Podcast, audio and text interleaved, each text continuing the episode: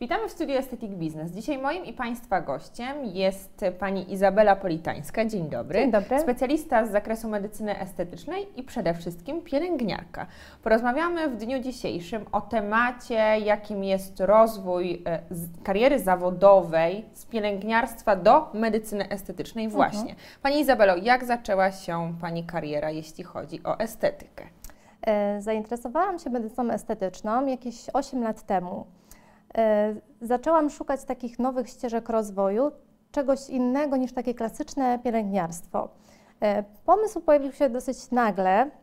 Na ten moment nie pamiętam, czy sama na niego wpadłam, czy ktoś mi to podsunął. Natomiast w psychologii to się nazywa błysk. To jest taki moment, w którym zdajemy sobie sprawę z czegoś, co było wcześniej oczywiste. I jeszcze nie znając podstaw tej medycyny estetycznej, czułam, że ten temat jest mi w jakiś sposób bliski. Y, zaczęłam szukać jakichś ścieżek rozwoju zawodowego w tym kierunku y, i poszłam na studia podyplomowe z dermatologii w nowoczesnej kosmetologii. Spodobało mi się to na tyle, że jeszcze w trakcie tych studiów zrobiłam kilka kursów i szkoleń z medycyny estetycznej i postanowiłam otworzyć własną firmę. W takim razie, czy jest to w tym momencie Pani hobby, sposób na odstresowanie, czy jest to już dla Pani e, sposób na normalną pracę? Mam tutaj na myśli kwestię połączenia pielęgniarstwa i medycyny estetycznej. Jak ta sytuacja zmieniła się e, dla Pani na przestrzeni lat? Mhm.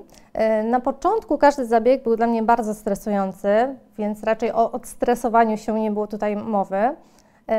Kiedyś ta medycyna estetyczna nie była tak popularna, jak jest teraz. E, tak samo media społecznościowe, jeszcze nie było takiego boomu na te media, e, więc tak naprawdę trzeba było walczyć o każdego klienta, e, a w zasadzie klientkę, ponieważ mężczyźni w gabinecie byli rzadkością, teraz się to zmienia. Mężczyźni coraz częściej odwiedzają gabinet, no i tak samo kobiety coraz częściej korzystają z tej formy. Na ten moment śmiało mogę powiedzieć, że medycyna estetyczna stała się moją pasją. E, czuję się tutaj już dużo bardziej komfortowo. E, Czyli tak naprawdę no, jest to dla Pani pasja i jest to w tym momencie Pani główna praktycznie praca, tak? E, nie jest to główna praca, mhm. bo na stałe pracuję jeszcze cały mhm. czas w poradni. To jest taka praca jakby dodatkowa, natomiast staram jakby poświęcać się jej tak samo dużo czasu. Oczywiście. A w takim razie, jeśli moglibyśmy opisać, jakie w tym momencie pielęgniarki mają możliwości w zakresie estetyki, e, czy mogą wykonywać te same zabiegi co lekarze? E, na ten moment nie ma regulacji prawnych dotyczących medycyny estetycznej. E, pielęgniarki jak najbardziej są przygotowane, żeby wykonywać zabiegi iniekcyjne. Mają doskonałą bazę wiedzy i umiejętności, żeby takie zabiegi wykonywać samodzielnie. E, zawód pielęgniarki jest coraz bardziej zawodem takim autonomicznym, niezależnym. Z roku na rok pielęgniarki uzyskują dodatkowe uprawnienia. Śmiało zatem można powiedzieć, że pielęgniarki jak najbardziej mogą wykonywać wszystkie zabiegi e, z przerwaniem ciągłości skóry, tak jak e, mezoterapia igłowa, stymulatory tkankowe, bardzo popularne teraz, czy zabiegi autologiczne, które y, polegają na pobraniu od pacjenta próbki krwi, co jak wiemy no jest jednym z głównych świadczeń, które pielęgniarki wykonują w swojej pracy na co dzień. Czyli na pewno jest to e, ułatwione. W takim razie, jeśli chcielibyśmy pogodzić pracę zawodową, czyli pracę między innymi w szpitalu, w poradni, mhm. z pracą taką jak świadczenie usług w sektorze estetycznym, czy dla Pani na samym początku kariery był to problem? Czy ciężko jest pogodzić mhm. te dwa odłamy, jeśli chodzi o kwestie iniekcyjne bądź co bądź? Mhm. E, w mojej sytuacji jest to dość komfortowe, ponieważ poradnia, w której pracuję, e, jestem tam codziennie od rana. E, natomiast takie godziny dla klientek to są najczęściej godziny popołudniowe, weekendowe. Czyli udaje się Pani tak naprawdę śmiało połączyć e, jedno z drugim. Na pewno na początku było to sporym obciążeniem, bo jednak kwestia nauki mhm. dodatkowego zawodu była, była sporym obciążeniem przy natłoku obowiązków w pracy zawodowej, ale jednak mhm. da się to pogodzić. Da się to pogodzić jak najbardziej. Myślę, że fajnym narzędziem jest taki mm, kalendarz online, gdzie możemy sobie wyznaczyć dni i godziny, kiedy jesteśmy właśnie dostępne dla klientek, a kiedy mamy czas no, na drugą pracę.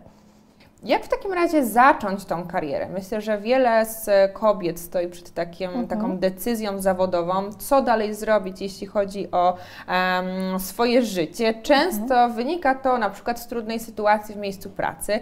E, na pewno tak często się zdarza. Jeśli miałaby Pani, Pani Izabelo, podkreślić, jakie na początku podjąć kroki, żeby w tą, ten mhm. świat estetyki wejść, jakie, jakie byłyby to początki? Mhm. Ja sama powiem szczerze, miałam troszeczkę z tym problem, mm, bo jednak trzeba wyjść z takiej swojej strefy komfortu i zacząć robić coś, o czym wcześniej no, nie miało się większego pojęcia. E, natomiast myślę, że takim fajnym początkiem będzie szkolenie na przykład z mezoterapii igłowej, żeby w ogóle zobaczyć e, o co chodzi, e, jak ten zabieg wygląda, czy taka forma pracy nam się podoba. Myślę, że na pewno dobrym rozwiązaniem tak samo jest szkolenie z osocza bogotopłytkowego. Tak, jak najbardziej. Dlatego, że e, tak naprawdę mm, kosmetolodzy nie mają możliwości pobierania krwi, co może zrobić pielęgniarka. Mhm. Jak wiemy, wszystkie zabiegi typu vampirze lifting, jak go potocznie nazywamy, no jest no tak. dosyć w modzie, więc e, kwestia tutaj pielęgniarstwa na pewno jest sporym E, ułatwieniem. A jeśli miałaby w takim razie Pani, Pani Izabelo powiedzieć, jaka może być złota rada dla osób, które są skłonne do tego, aby wdrożyć -huh. się w, tą, w ten świat medycyny estetycznej? Czy można w ogóle o takich złotych radach na sam początek mówić? Mhm. E, znaczy, przede wszystkim to właśnie chyba nie, nie bać się i zacząć po prostu działać. To jest taka pierwsza rada. E, druga taka rada, która przychodzi mi na myśl, e, to jest e, mniej znaczy więcej. To już faktycznie jak, jak zaczniemy pracować, chodzi o to, żeby znaleźć sobie taki złoty środek i umieć powiedzieć klientce nie, jeżeli czujemy, że ten efekt gdzieś tam jest niezgodny z naszym poczuciem estetyki, a myślę, że klientki jak najbardziej docenią naszą szczerość. I taką kolejną radą myślę, że jest taka uważność i pokora. Tak jak pielęgniarki podając lek pacjentowi, sprawdzają nazwę tego leku, dawkę, datę ważności.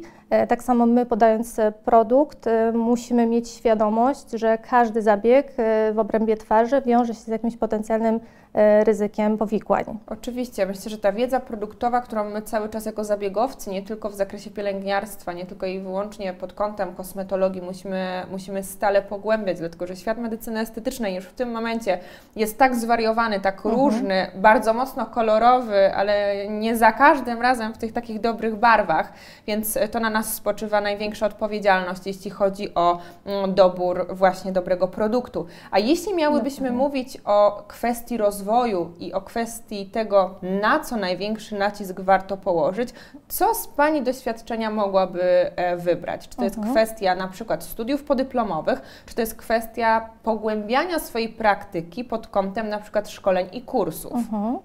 Myślę, że byłyby to szkolenia, szkolenia i jeszcze raz szkolenia. Medycyna estetyczna jest bardzo dynamicznie rozwijającą się branżą, więc tak naprawdę trzeba tą wiedzę cały czas aktualizować. E, tak jak w pielęgniarstwie zmieniają się pewne procedury, mamy zalecenia krajowych konsultantów, pojawiają się nowe leki, nowa aparatura, tak samo w medycynie estetycznej pojawiają się nowe produkty, e, nowe schematy podawania tych produktów, także musimy cały czas być z tą wiedzą na bieżąco. Mm, coś, czego mi na początku troszeczkę brakowało, to takiego poprowadzenia za rękę, bo poza takimi szkoleniami właśnie czy produktowymi, czy z konkretnych e, zabiegów, mm, brakowało mi czegoś takiego, żeby ktoś wskazał mi, jak taki gabinet prowadzić, e, jak go wyposażyć, e, z jakimi kosztami musimy się liczyć, czy to się w ogóle opłaca. Dlatego sama też jestem w trakcie tworzenia takiego szkolenia w formie online, i w formie stacjonarnej, czyli teoria plus praktyka z podstaw mezoterapii głowej, żeby po prostu takie osoby, które chcą zacząć działać w tej branży, mogły jak najszybciej wejść na ten rynek. Jasne. A czy oprócz tego, że zyskała Pani dodatkowy zawód, jakim jest specjalista z zakresu medycyny estetycznej, można powiedzieć, że zyskała Pani tak samo jeszcze ten niewymiarowy komfort, jaki daje ta druga płaszczyzna zawodowa? Mhm. Zdecydowanie możemy mówić o komforcie zarówno finansowym, jak i takim poczuciu bezpieczeństwa, że zawsze istnieje to drugie źródło dochodu. E, poza tym mamy no tutaj ogromną niezależność, że same możemy decydować sobie, w jakie dni i godziny pracujemy, więc same sobie jesteśmy szefem. Jeżeli chodzi o pielęgniarstwo, niestety ta droga rozwoju zawodowego i awansu jest dosyć mocno ograniczona, bo trwające dwa lata specjalizacje no, nie są wymierne, później nie przekładają się gdzieś tam na, na te finanse i rozwój kariery. E, myślę, że jest to świetna alternatywa dla pielęgniarek, które chcą podnosić swoje kwalifikacje, ale jednak zbyt mocno kochają pielęgniarstwo, żeby zupełnie z niego rezygnować. Czyli jednym słowem możemy dać bardzo dużą rekomendację, jeśli chodzi o tą ścieżkę rozwoju zawodowego. Zdecydowanie tak. Bardzo dziękuję za miłą rozmowę. Dziękuję również. A Państwa zapraszam na kolejny odcinek.